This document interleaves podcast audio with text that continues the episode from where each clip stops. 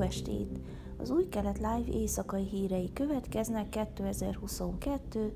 január 8-án, a Héber naptár szerint 5782. svátó 6-án.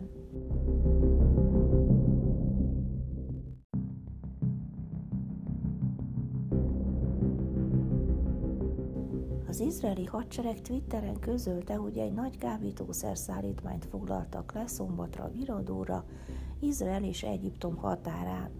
Az izraeli védelmi erők közleménye szerint az őrszemek számos gyanúsítottat azonosítottak, akik egyiptomi területről próbáltak kábítószert csempészni Izraelbe. Az izraeli hadsereg csapatai közbeléptek a csempészet megjósítása érdekében, és körülbelül 100 kg kábítószert foglaltak le, amelyet átadtak a rendőrségnek, áll a közleményben. Az izraeli-egyiptomi határt évek óta használják csempész folyósóként, különösen marihuána, de más kábítószerek átutatására is.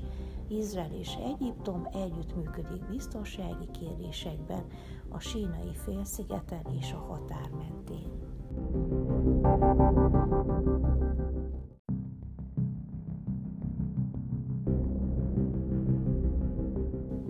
David Amsalem likudos képviselő pénteken pártársát Nir Bárkátot vesztegetéssel vádolta meg, és azt mondta, az ilyen embereket börtönbe kéne zárni.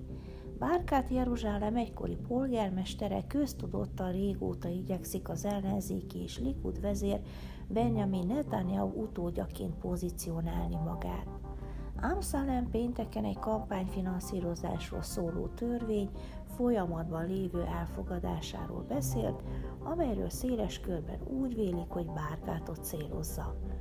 Nél Bárkát nem ijeszt meg senkit. Ez egy olyan személy, aki két éve csatlakozott a Likudhoz. A történet a pénzről szól, vedd ki a pénzt az egyenletből, és mi marad. Semmi sem akadályozza meg abban, hogy minden izraeli állampolgárnak 2000 sékeles csekket küldjön. Meg kellene kérdezni Bárkáttól, hogy miért ellenzi a törvényt.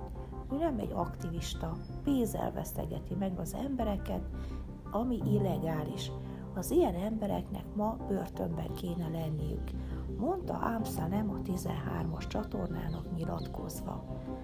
Bárkát polgármesterként is térítésmentesen a törvény által előírt jelképes egységeles juttatás ellenében szolgált, és képviselőként sem hajlandó felvenni fizetését. Nettó vagyonát körülbelül 500 millió sékelre, azaz 51 milliárd becsülik.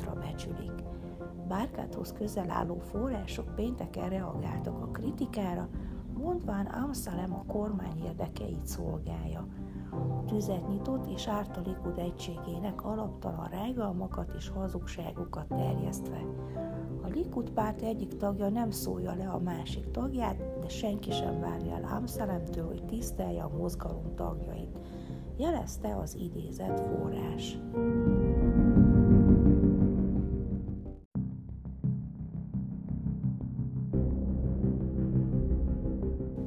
Időjárás Vasárnap borús, esős idő várható.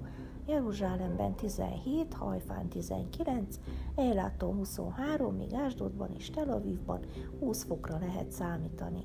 Ezek voltak az új kelet live hírei szombaton. Se voltov!